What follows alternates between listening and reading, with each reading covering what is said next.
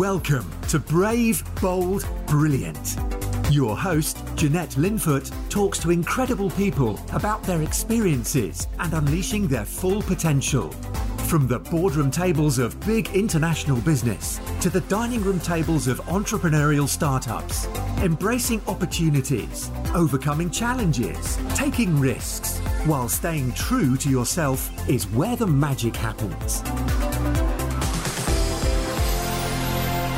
Hi, it's Jeanette here. If you're enjoying Brave, Bold, Brilliant, I'd love it if you'd subscribe, share with your friends, and leave a five star review. Let's do it. Here's the show.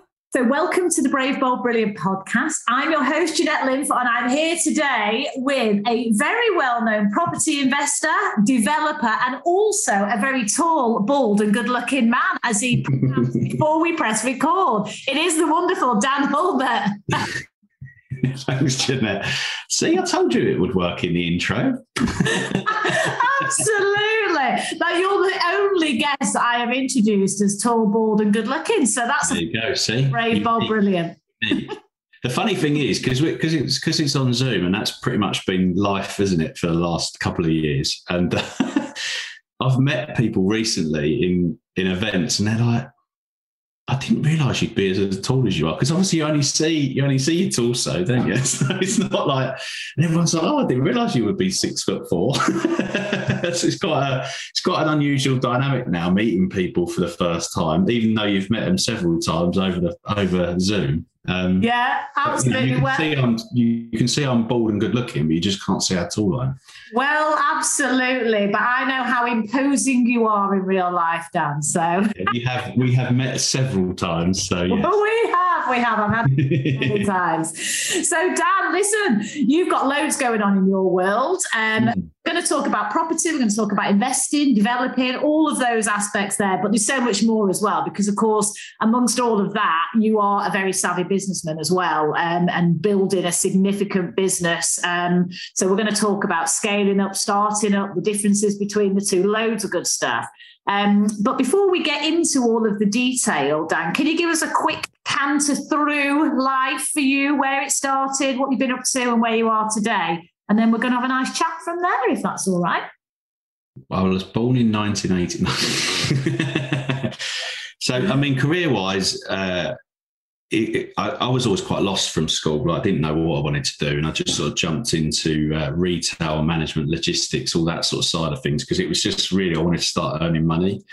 Um, now I know what I know with values and um, you know personalities and how I am and what my what I enjoy doing. You know, operations is massively not what I'm about. You know, like it's, a huge important part of business and um, being uh, employed or whatever it is. It's a huge part of it. But yeah, I didn't like it at all. So it went, but I, I, kind of, that's kind of where my career went. It was like sort of retail operations, logistics, then freight forwarding. And then I went into um, the building industry because I got made redundant and I sort of fell into the building industry. My dad was a teacher and was doing development on the side, just sort of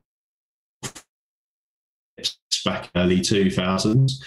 So I sort of jumped on the tools and started helping him with that um, and sort of learnt my, my trade, if you like, as I went along, really. Uh, I didn't, never got qualified in any of that stuff, but learned loads on, on, on hands on. So, and I've always been a very practical person. So um, so I was talking to someone the other day. They said, "I don't know how you can listen to music while you're working." I said, "Because I'm not audio. I don't. It doesn't sink in. Like so, I can have the music on and I can quite easily concentrate, whereas you can't. So like everybody's different. But for me, doing doing the thing is how I really learn how to do something. So." Yeah, I've always been that just jumping at the deep end. Um, I always thought it was a bit of a a trait of mine. I just whatever I did, I always ended up being in the deep end of the of the pool um, and just get just basically sink or swim really.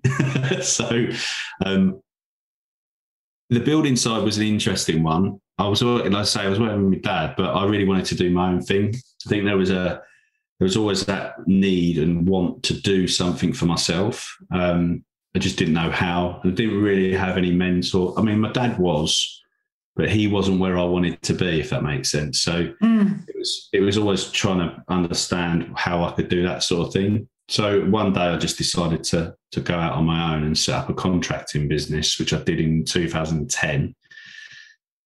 And then um, yeah, I went from basically I said, right, I'm going to set up my company. I literally woke up one morning, set up the company on Companies House, did it all myself, which you know is not the best way of doing things, but that's what I did.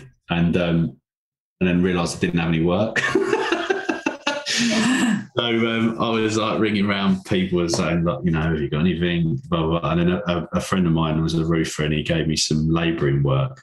So I went from um, working with my dad and then setting up my own contracting company to then earning £70 a day doing labouring for a roofing company. And I was like, Jesus, I really need to get out there and get some work going. And I knew about networking. Networking's always been part of my life, uh, my, my business life. And uh, so I started business networking and connecting with people uh, for my business. And then, um, yeah, like literally, my neighbour turned around to me and said, "My friend wants some work," and then someone else, and then it just snowballed from there. Then I found out about property networking, um, and I, do, I started doing some online coaching with with a company, and they were like, "Go and find out that this is your homework." Found out about that. Then I met an investor there, started doing HMO conversions for him. Didn't even know what HMO. When they kept saying HMO um, in in the in the in the meeting, I was thinking, "What the fuck is a H? What is a HMO?" You know, like, I have no idea what these guys are talking about. And then I ended up doing something like fourteen or fifteen conversions for him over the next eighteen months. Like we just went full on. And I was like, well, I should really be doing this for myself. This seems a bit stupid. Um, but highs and lows of business. I had a business partner that was a, you know, we just didn't see eye to eye with how we wanted to move forward. So that kind of stopped some progress. But then I went, I went and got some education in property and started learning how to do it um, using other people's money rather than my money because I didn't have any. So, um, you know, in hindsight, I think it depends really per- perception, but I think there's got to be more emphasis. If you're going to do it with other people's money, you really need to have a real, a real plan on how you're going to do that. Um, whereas I didn't really have that, and I didn't have the guidance for that either. Um, whereas really, what I should have done is try to work out how I could build the contracting business to then put the money and reinvest it and build my cash flow pot. Um, but I didn't I didn't do it that way basically, and it and it was always feast or famine. It was always fighting for money. Um, and although the last what be twelve years, I've made money every single month to pay the mortgage. It was always a bit up and down. Um, and then and then I went too much, too big, too quickly. Um, didn't have the systems and processes in place. Didn't have the right people around me. Nearly lost everything. I built a small portfolio. Nearly lo- I lost that. I just well, I didn't lose it. I had to sell it to make ends meet, basically. Um, and then and then it just sort of I was like, right, what do I do? And then the property vault came along, an idea that connecting with people, building my profile. Um, I enjoyed the networking. I enjoyed the presenting. So I set that up in 2016 um, and ran that for like four, nearly five years, and stopped due to COVID. And then we just decided to knock it on the head. But you know, it was a good meeting. You know, we had um, anywhere between at the beginning 30 odd people right up to the end was I think our highest number was about 80 odd people. So we had really good numbers, independent meeting. But that sort of got me through and pushing me along. And I was still doing some um, consultancy for people and helping them show them how to do projects properly. And there's a lot of misinformation around contracting and stuff. So um, and it's the hardest bit, I think, one of the hardest bits. I mean, it, it's again, it's all perception of what, what, you're good at and what you're not good at. But I think the building side is there's so many moving parts.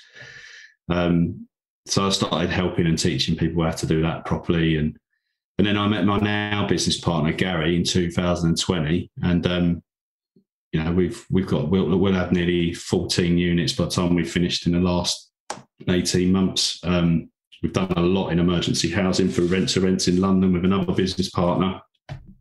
You know, we and that's been an interesting ride. but you know, we're now looking at how we can scale that. We're looking at how we can add arms to that um, and legs. We've got foundations, but it's just adding it's adding the other parts to it, you know, and just to look at see if we can scale it, if we want to scale it. Um, these are all good questions um, that we need to ask ourselves, and if that's what we want to do. So yeah, that's kind of where we're at. Brilliant. Oh, I love it, Dan. You know, and the thing is about you is that you're you're so open and honest about the highs, the lows, things you've learned, things that have gone well, things that haven't gone so well. And certainly, I think when when we first met you, uh, when Chris and I came across you, you were presenting at Progressive at an event, Progressive Property. You were talking about you know um, uh, projects and how to do it properly and how not to do it. You know, really taking all of your knowledge and experience and one of the things that attracted us to you in the first place was because you are very open and honest and warts and all and certainly you know from from the interactions we've had you've saved us you know lots and lots of money with the projects that we've done so you know i think your your superpower is your authenticity and all of the experience, the highs and the lows. So all of those, you know, area times when it's been really tough and you've nearly lost it all, ironically, is probably what's going to what's created you, allowed you to be as strong as you are today because you've had that experience of what not to do. And um, would you think yeah. true? Yeah, and I think I think in life you know life is like the you know i'm very very much believe in, in balance in life and you know good you, anything good happens there's equally something as bad happening at the same time whether you perceive it or not. So it's always about trying to get back to that equilibrium about having that balance. And you know i suffered massive anxiety and depression uh, when i went through all that. It wasn't it wasn't a great time in my life. And and I can feel the telltale signs if something's getting too overwhelming for me now. Um, and I, for me, one of the biggest things to work on is self awareness. Like it's a huge part of being the best version you can be. If you're not aware, then you know you're never gonna you're never gonna push forward and push through those boundaries. But if you can really work on yourself and what's going on around you, it's bloody hard. It's, it's, it's a, and it's a never ending it's a never ending uh, challenge. Um, but it's a good one because it makes you it makes you really think about what's going on and you know and how you can provide solutions for whatever the challenge is at the time or the problem is at the time. You know, so yeah, um, yeah, it's uh, adversity. There's a saying: adversity is is a, a seed you plant for future growth. You know. Mm, yeah, no, I think that's that's very very true. And you know what? I mean, the thing is about property is um, that it's not it's not necessarily. Com- it's not. The, are you still there? it's a pain in the ass. oh well, it can be yes, but yeah, no, it can be. But it's not necessarily um, complicated, although it can be. But it isn't always easy, is it? Because yeah, I think you know, my, my saying is it's simple it's it's simple. The process, when you think about it and when you know it, it's simple. Start with the end in mind. Work your profit. Work your work your costs. That's what you buy it for.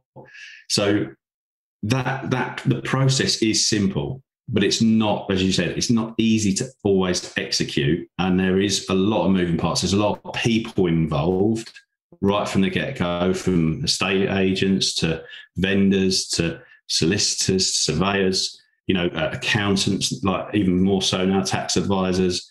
You know, then you've got the refurb team and professionals and you know architects and I mean the list goes on and on. So it's a, it's a very people focused business. So unless you work on your communication skills, your organisation skills, your management, you know, it's a very tough business to be in if you haven't got that skill set. So you do really need to work on it, or there's a there's a model that um, we came up with ages ago called empty because everything starts a property starts out empty. And you've got experience money property and time. All those four things can be leveraged quite easily but the why as in you not the, the the letter u but why is yourself. You've got to drive those four elements. So you actually need to understand what experience you've got or haven't got what you're missing what you need you know, what money can you bring to the table? What money do you need to bring in from elsewhere, whether that's private finance, mortgages, bridging, whatever it is. uh, your property, what's your what's your model, but then also what is the strategy for the whole picture, and then your time. Like if you're working full time, there's a guy I was talking to the other day about. He's, he really liked the idea of rent to SAs, and he went and did a course on it. And he and he and he, he said, "I'm just really frustrated. I can't make it work. I'm a full time teacher." I was like, "Right, right, right, wait." I said, "What you you obviously like it because you were attracted to it, so that's that's that's great." But what you've not worked out yet is how to do it. The person who's teaching you how to do it is teaching you from their perspective of how they've done it. Doesn't necessarily mean that's how you do it, but the model's are the same. You just need to work out your how now. So the why and the, the what and all the rest of it, it's all fine. It's the how. So which is the hardest bit in property. It's the yeah. delivery, you know. So and unfortunately, a lot of people in farming, you've got planting the seed, you've got cultivation, you've got harvest. The cultivation bit is the bloody hardest bit because it's the work. That's the bit you've got to do, you know.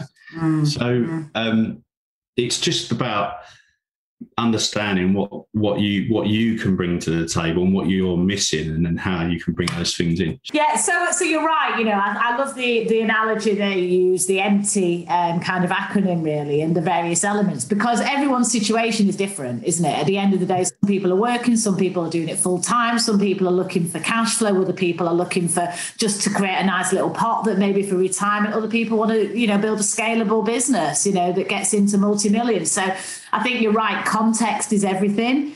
And actually, when you understand that and really assess what's going to be the right solution for you, because you can have all the ingredients, but you're going to bake the cake, haven't you? You know, so um, you know, I think that's really, really good way of looking well, at it. You get someone else to bake it for you and take the stress away, but then you yeah. for that.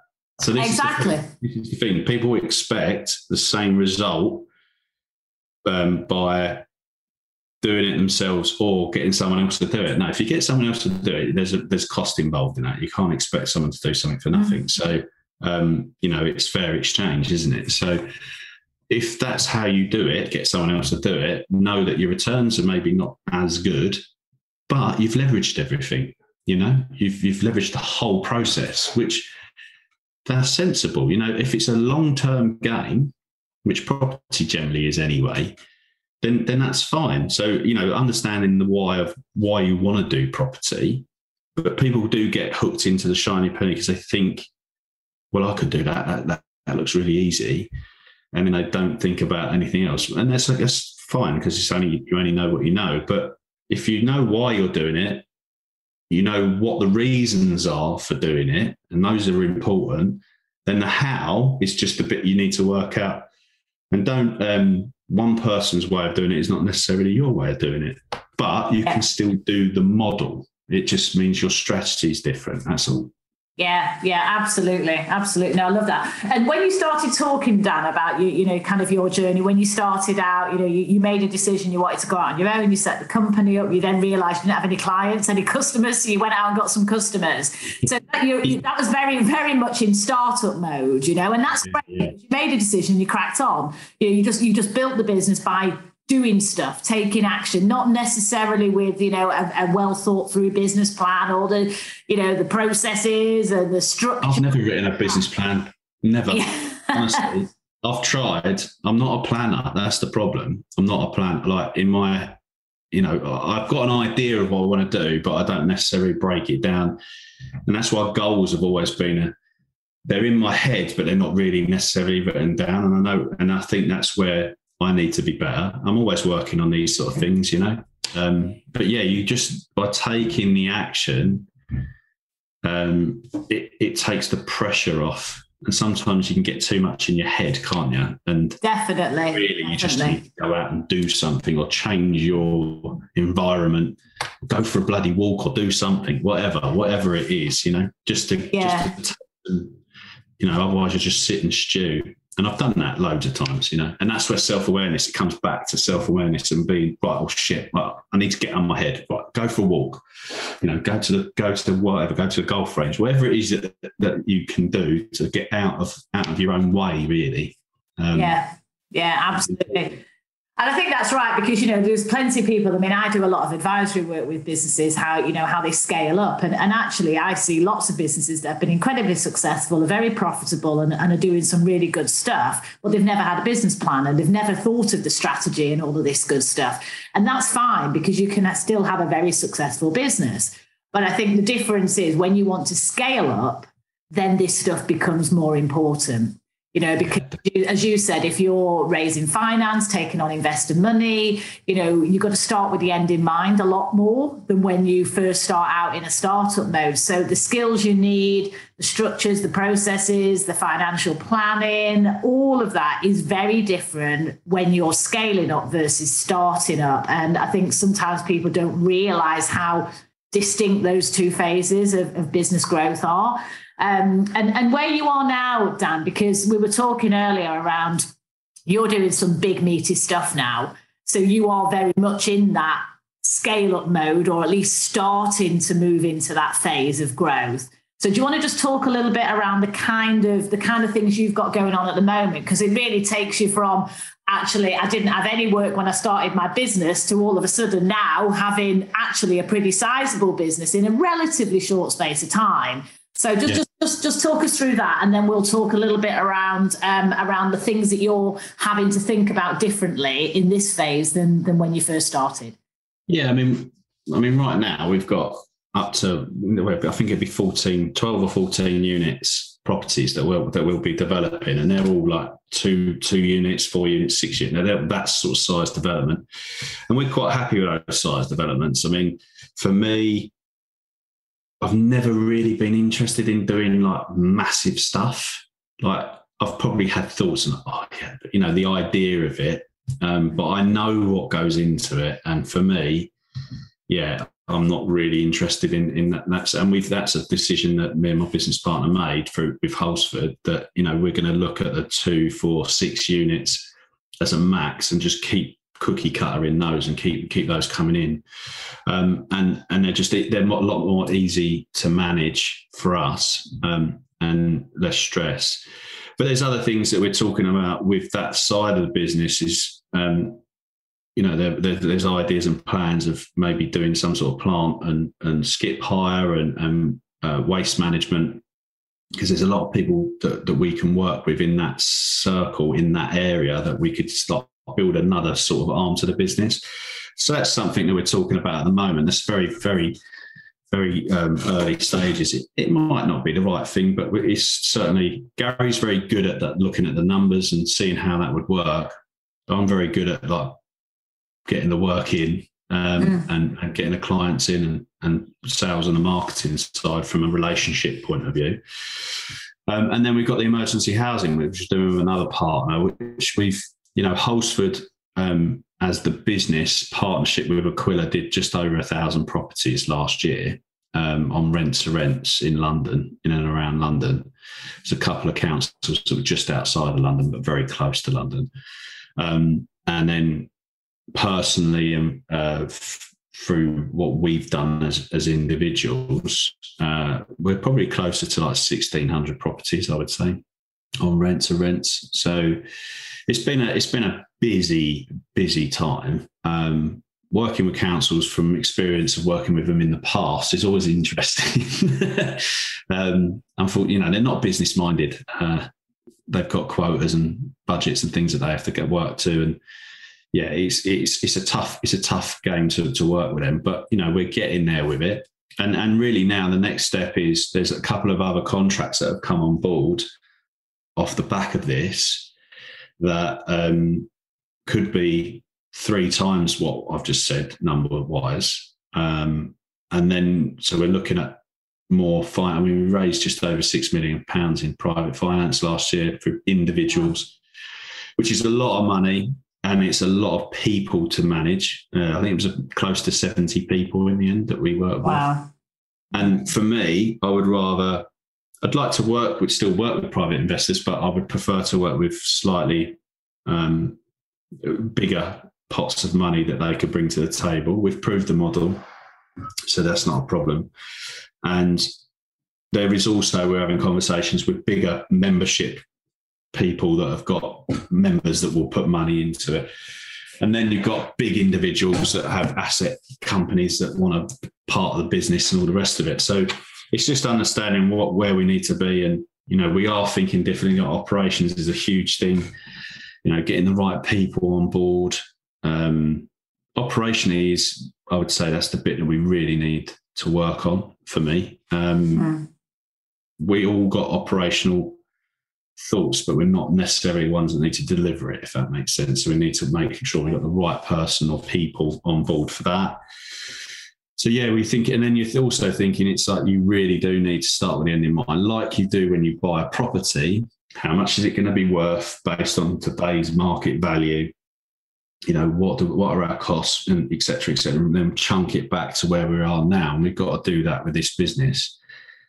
You know, my in my head, I would something of this scale or could be of this scale, you know, I've always said to myself, if I got involved in a business that was that big, it would always be to exit, always.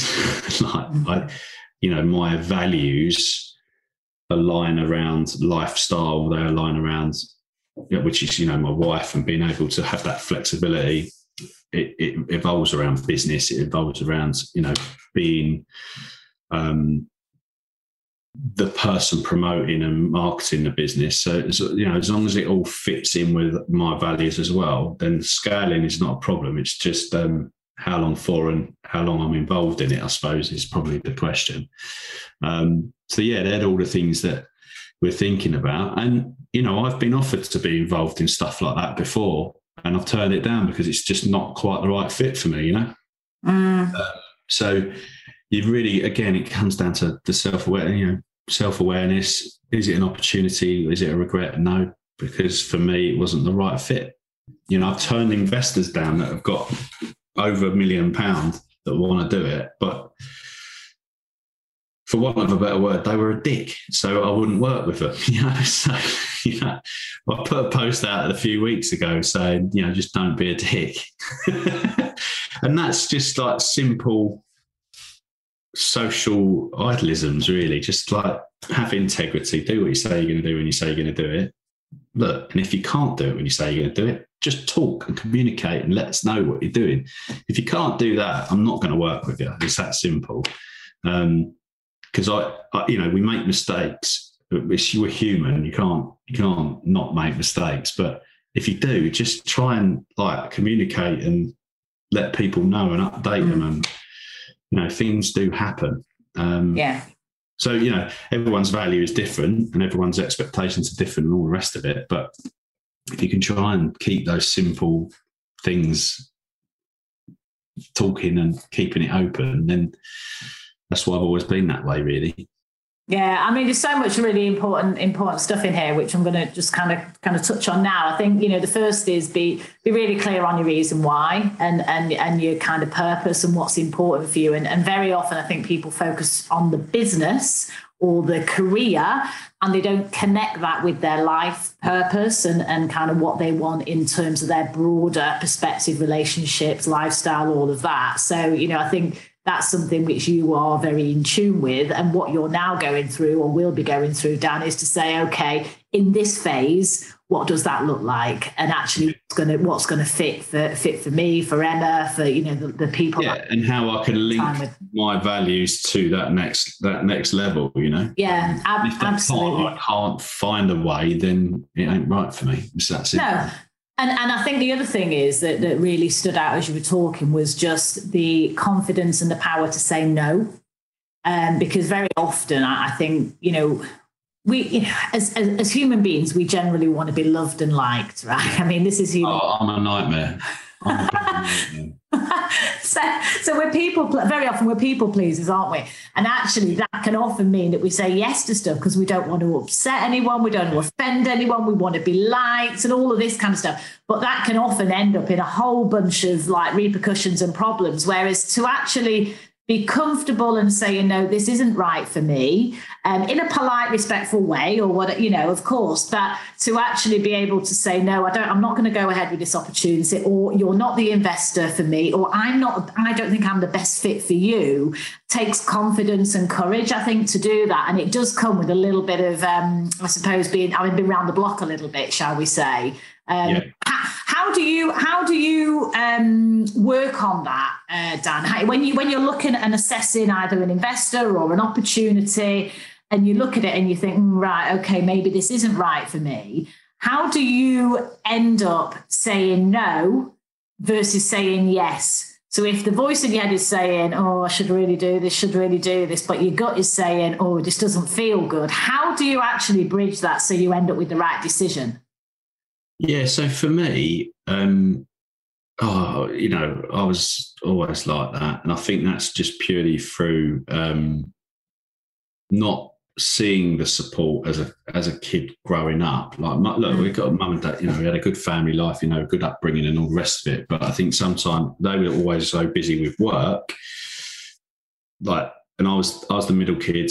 My sister had my nan, granddad, and my brother um, had my nan and granddad, but I always sort of got left to my own devices, and I was always that one that just went off and did whatever I, I did. But I never really had that. I did. There were there were glimpses of support from people, but I think that was always a void for me. So like always saying yes to things was a real problem for me. Like, and I realised that when I got into business, um, and I gave too much away um, early doors. You know, like the building company, I'd set it up, got it going for the first year, and then a friend of Emma's husband was out of work and said, "Have you got anything?" I was like, "Look, you know, I'm always want to help people, and I like Darren and blah blah blah."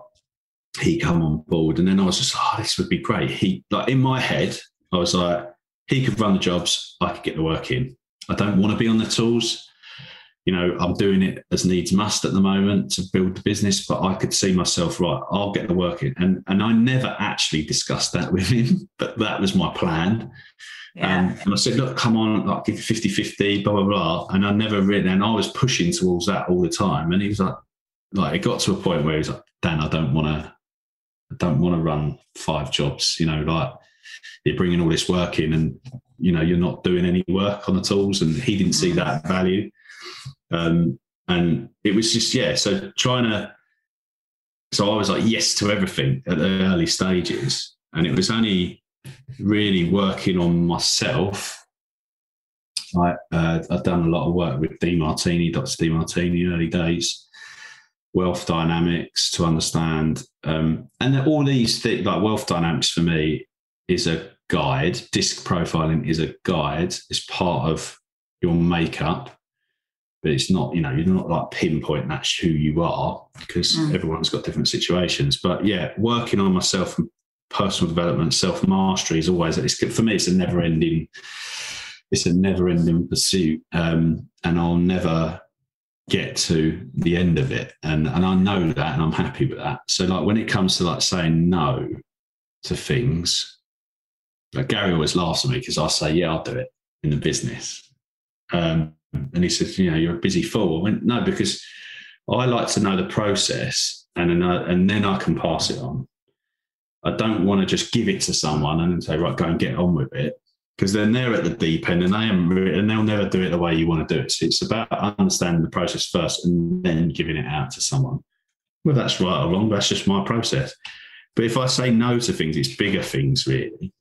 Mm. You know, like investors. You know, I always say any investor that wants to talking to me, I always say to them, look, there's no pressure from us. You know, like this is a great opportunity. If it's right for you, it's right for you. If it's not, it's not. So I use the reverse on them, and like you can say no if you want to say no. There's there's literally no pressure. Um, yeah. and I do the same as if I really don't get the vibe from them as an investor. I'll say to them, this really doesn't sound like the right thing for you. Mm. Um, so I will say, look, I think you're better off doing something something else or doing a different style of investing or whatever. So it's just about understanding your values. And when I say values, I don't mean like um, if you study Demartini stuff, I don't mean like the social, like being in, having integrity, like open, honest, and all that sort of stuff. I think you should be that anyway as a person. Um, I think it's understanding what you're good at and what you enjoy doing and what drives you. Because if you if you can, you'll always find time for the things you value, Mm. and you won't with the things you don't. so it's I always look at those. I try and go back to those and be aware of self aware enough of that and go, right, is this the right thing? Or am I just doing it because it's the right thing to do for them? Um, yeah. So, you know, mine are quite simple, you know, having the right lifestyle, having the right business to, to push and promote and market. Um, they're, they're like my main, you know, and lifestyle means with Emma, like Emma's all, Emma's all part of that. Um, the like my lifestyle, and so I'm always looking at how much is it going to affect that. You know, doing the house we've just bought on a on a purchase lease option. Is it the right fit? Does it is it does it fit with what we're doing now? Like yes, it does. It, it ticks all those boxes. So the opportunity was a was a tick. Um, mm. But if there'd have been something where it didn't quite fit or I felt that it was the wrong we didn't fit in with that, then I'd have been no, right, we can't, we can't really do that. It's not the right, it's not the right move. Um, mm-hmm. So yeah, it's just looking again. It's self awareness, keeping in tune with your values. Then it's quite an easy decision to say yes or no um, yeah. to an opportunity. Yeah, that's great advice, actually, Dan. And, and even if you don't overtly do this, but in your head you have a bit of a checklist of what your criteria are, and you kind of, sub, you know, almost scoring against them and going, "Oh, hang on a minute, yeah. this is," you know, you don't actually, or you can physically do that. You know, for some people, they like they're very factual and they like to get things out of their head down on paper. I mean, literally, mm. sometimes I say when you're weighing up options, you know, what are the criteria that, that are kind of important, and then if you're not sure, score, score, score the option options against those criteria and then see which one comes out the highest. And that's probably the one you should pick, you know. so I think you're right, it's assessing and then and then calmly looking at a situation and then having the confidence and the communication skills to be able to to actually convey the message in a, in a, in a way that's congruent, yeah. you know, still and, and, and also upset anyone. And also been about um, one one of the biggest things that, that I made decisions on in the past, which were that perception of being a mistake at the time. When you look at it, everything happens for you, not to you. But at the time, it was a perceived mistake, was because I do it through scarcity. I need to make money. You know, I need to pay the mortgage. You know, I need mm. you know, your brain is constantly thinking it's the right thing to do. It's an op- it's it's an opportunity to make money, pay the mortgage. But it's a yes right? Yeah. So at the time, that was the right thing to do. Mm. Long term, was it the right thing to do? No. And then that's where having the self awareness um, and understanding what how, how long a period it's for, and say, well, actually, like, so really, if looking back, the building, you know, setting up the building company, it was the right thing to do.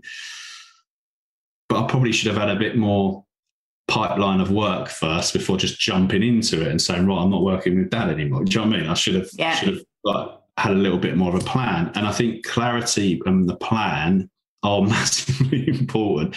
I had the clarity, I knew what I wanted to do. I just didn't really plan it very well because I'm not a planner. Um, mm. And I, you know, I do sometimes I make decisions very, very quickly and I'll just get it done.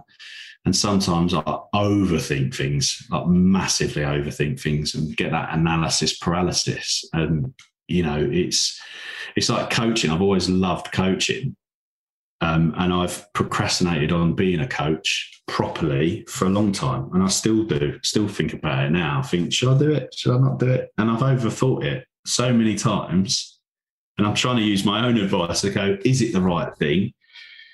And I always come back to a very similar answer. It's like, well, it's a not for now, it's for the future. Um, so I know I'm going to do it, but it's just not right now. Do you see what I mean? So just- oh, 100%. Yeah, yeah. I mean, Tony Robbins actually puts it really succinctly. He says, you won't take action until your need becomes a must. And when it becomes a must, you'll do it right whatever in life that is it could be health things it could be business it could be career but if you you know it's very it's very different saying oh i need to or i should or i could when you say I must, I must become a coach, it's it's compelling, right? You've totally changed your, perspective, and then you'll make it happen. You know, you said I must I, must go out on my own, and you did it. You know, okay, you've learned the lessons through the process, but you you know you, it became a must, and you took the action.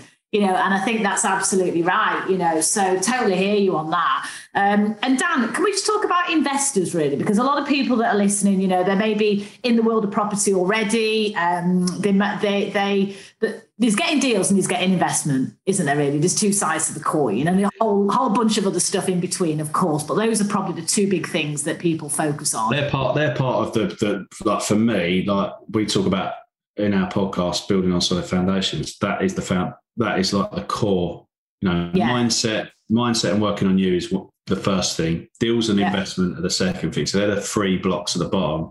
Yeah. If the next two are like management and operations, and then the next one's profit.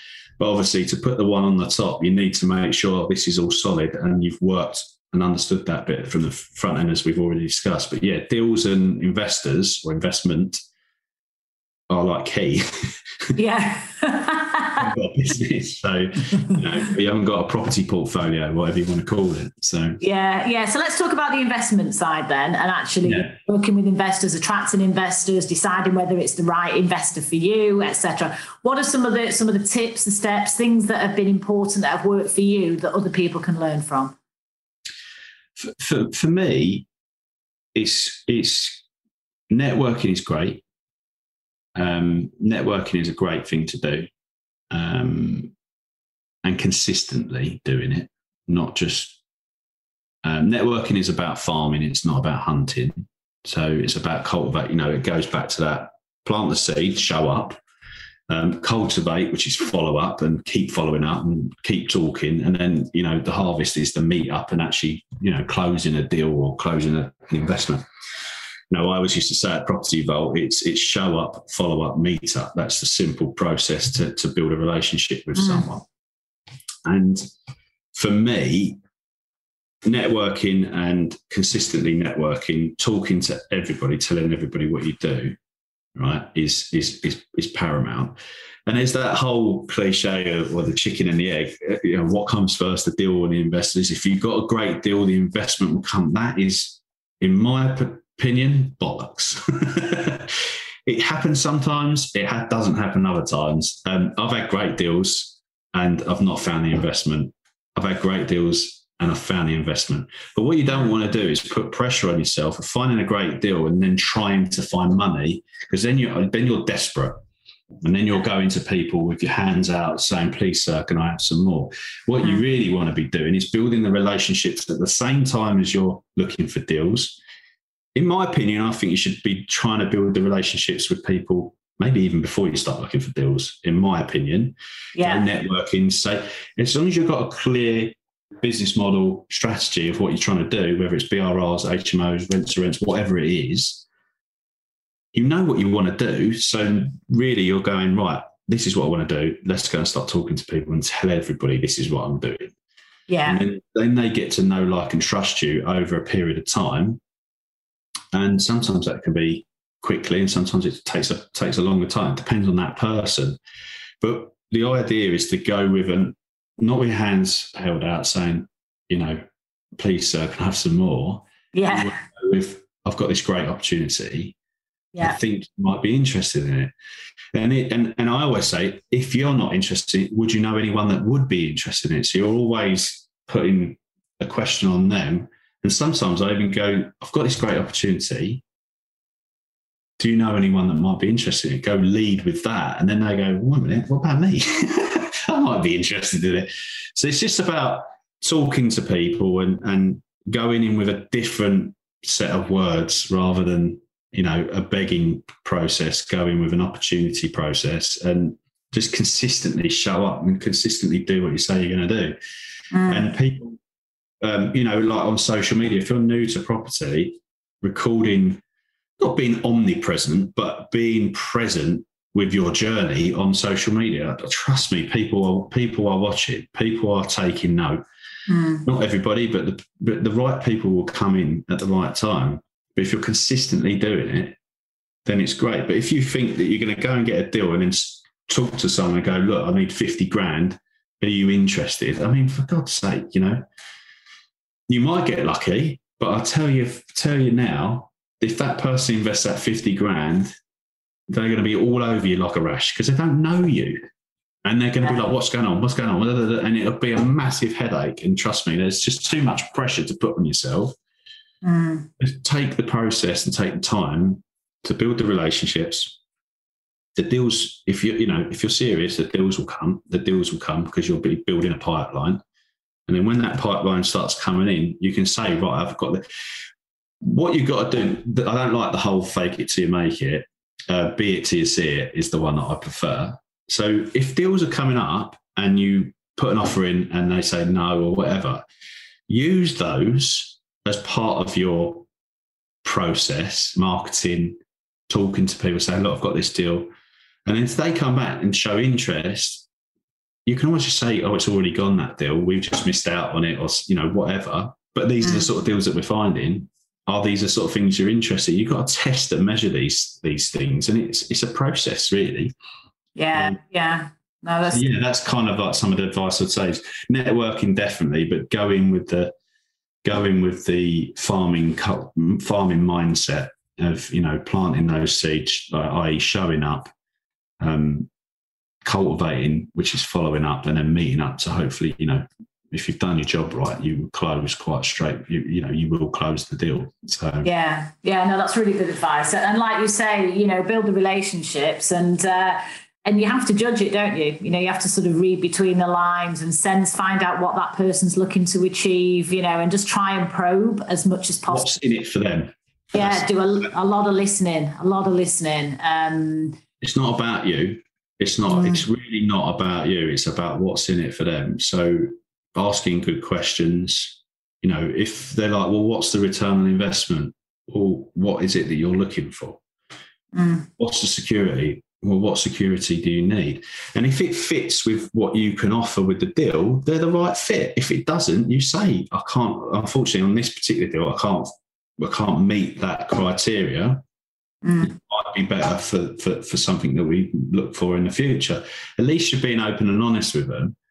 You know, a lot of people jump into joint ventures, and I think joint ventures are great, but there's a place. I would prefer to always go down the private investment route rather than a joint venture because that's a marriage. You know, you're you're, you're tying into someone. Um, so yeah. yeah, just make sure you know what they want and if that fits with what you're offering, then great. If it doesn't, you need someone else.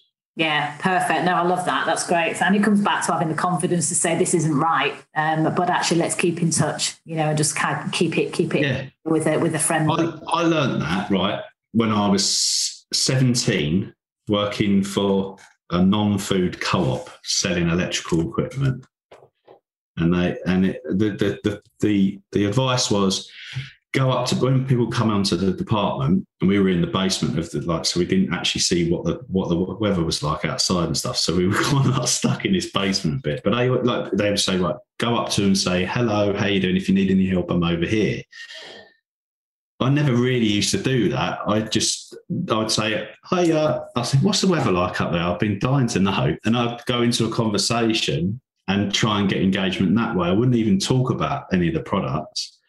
And then they wander off. And then the next thing you know, they're tapping you on the shoulder and say, Oh, by the way, have you got so? Because they because they, they, they almost like know you, they've got that instant rapport with you because they, they can trust you, they can feel that they can mm-hmm. come to you.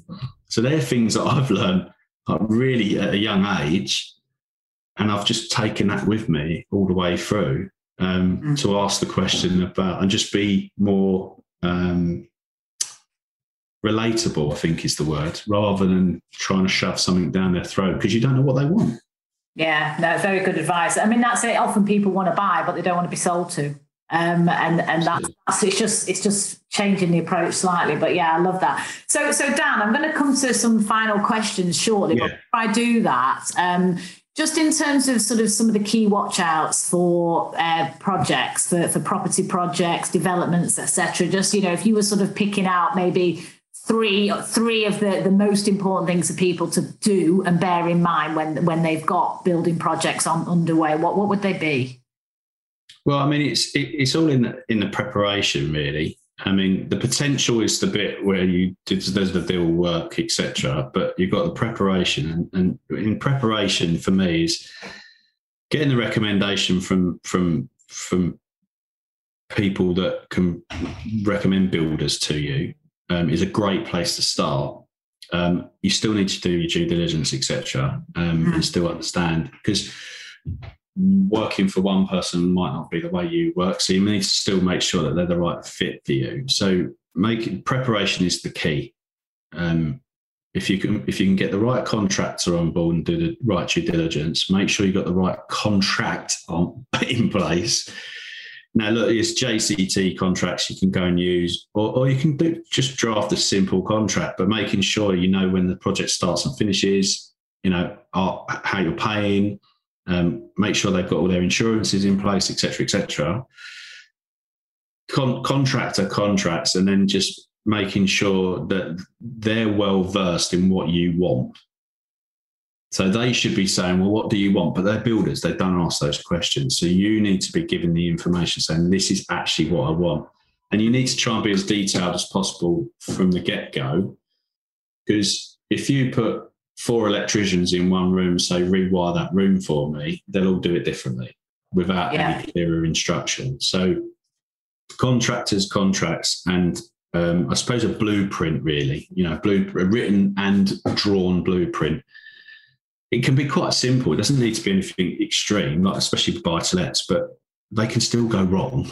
you know, like if you don't tell them what tiles, because most most builders uh, have still got that mentality. Oh, it's a buy to let, magnolia, brown carpets. You know, do you know I mean? It's it's and that's what not what a lot of the people in the education don't teach that. They say, no, you need to make it stand out, etc. So, yeah, making sure you do due diligence on contractors, make sure the contracts and insurance is in place, and make sure you got a good blueprint of what you what you actually want to deliver or want them to deliver.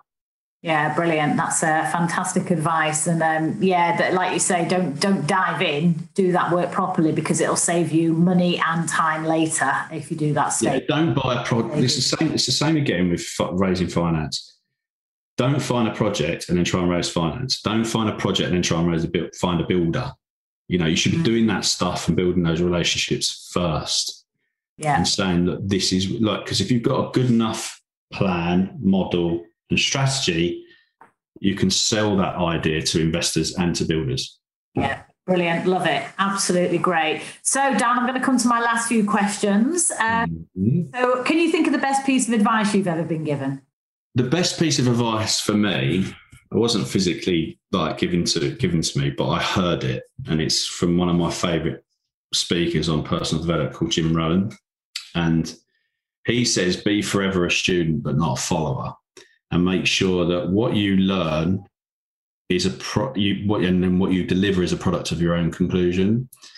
And I think that's really sound advice. I think learn from people uh, but don't let your education just become knowledge. Make sure you turn it into practical experience. But also make sure it's okay to model people, but don't copy them. You know, you have to do it the way that works and fits your values. So that's the whole thing: is always learn, but don't necessarily copy and just do what they say. You've got to make sure it's your your conclusion that you're delivering. Mm, brilliant. Yeah. Jim Rohn, God, what a legend in personal development. Yeah, I could listen to him all day, to be honest. Yeah, no, so, yeah, I know. No, no longer with us, unfortunately, but his legacy lives on, doesn't it? But uh, which yeah. is incredible, um, incredible, incredible legacy to leave and still yeah. improving themselves on his on his uh, guidance, really. So that's great. And and Dan, can you think of any sort of bad advice that you took that you wish you hadn't, or advice that you ignored and you were really glad you did ignore it? God, yeah, this is always a tough one. I mean, for me, I I will listen to people, um, and again, this comes to self awareness. I try not to be judgmental. I, I, I like to be curious and ask questions so if someone's giving me advice, I try and find out where they are in life, business, whatever property. And if they're not where I want to be, I will decide whether to use that advice or not. Mm.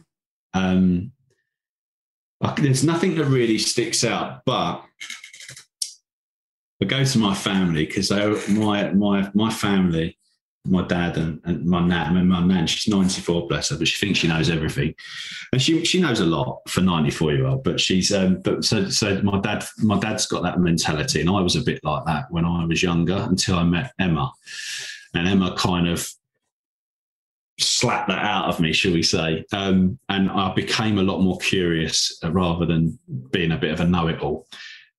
So it kind of goes back to you know I've listen like I still meet up for my dad breakfast most most months and stuff. But when I listen to him, I am always thinking, Dad, are you where I want to be? No, you're not. But there's certain bits and nuggets that I'll take on um, under advisement, should we say. Mm. Uh, but I, I, don't ever poo-poo anybody's advice. Um, I think people want to try and help at the end of the day. So, you know, uh, yeah, just be curious. Yeah, no, that's good. That is that is great perspective actually, because it's more around saying, you know, because advice is feedback, isn't it? And then you can kind of distill it, go, okay, well, is there something in this that works for me, or or, not, as the case may be? And yeah, the, um, I think that's a quite a smart way of. Yeah, it's all that whole thing of that. There's no such thing as you know free advice and all that sort of stuff, or is free is can you get a free advice? And I think um, it's worth what you take from it, really. Um, yeah. You know, like there's a lot of big players that put a lot of content out there and, you know, they talk about, oh, you know, we don't get any fee. And it's like because they're trying to make money out of it in the future. That's what mm. that's what their business is about. And that's fine. But um, you know, it's I've I've had good advice from people and it saved me money and it didn't cost me a penny. Yeah. It didn't cost yeah, me a penny. It was just a conversation we were having. But I'm, as I say, I'm a curious person and I like to ask questions. So, yeah. and I'll always be the person in the room that will put my hand up and ask a question. I don't care. I'll always ask if I want to know and I don't understand it. I want to know. Um, yeah. And I don't think that's a bad thing. Not at all. Well, stay curious, stay hungry. I think is what you're saying, Dan. So I like, I love that. So my final question, Dan. Actually, one before that. Where can people find you, Dan? They want to kind of connect with you. Um, you can't. I'm a recluse. now we know that's not true. Um, I mean, look, you know, social media, Facebook, uh, Instagram, LinkedIn. Um, you can, yeah, you can connect with me on any of those, and I'm um, more than happy to have a chat about stuff if you want to find out more about what we do or if you want to just talk property or business um, you know there's a calendly link i can give you that you can put in the show notes if you want perfect call with me it's not a problem Excellent. That's great. So, yeah, lots of ways to check out uh, and check in with Dan. So, that's brilliant. So, Dan, my last question um, is what does brave, bold, brilliant mean to you? I think for me, it's about being true to yourself and going and taking that taking those risks really and take take you know like success that you can't have success without risks and you can't you know but i would rather have that than sit there with the regret and the, the little voice in my head saying um, what if? What if i did that? What if i'd made that decision? Um, and i don't you know i don't want regrets in my life. Um, I want decisions that I can make. Um, and I think, you know, brave, bold, and brilliant is about making those decisions in life. And, you know, even when they are really, really tough decisions and you don't want to do it, you, you just have to be brave. Uh, you have to be bold. And, you know, by doing it, it helps you become brilliant, really. So, yeah, I think that's, that's kind of what it means to me um, in a nutshell. Fantastic. Well, I love it. What the perfect way to end the podcast. So thank you so much, Dan. You've been incredible. You've been brave, bold, and brilliant. thank you. It's, it's been brilliant. I've really enjoyed being on. Thank you. Thank you for, no. thank you for inviting me. Oh, you're very welcome. You're very welcome. I look forward to seeing you soon.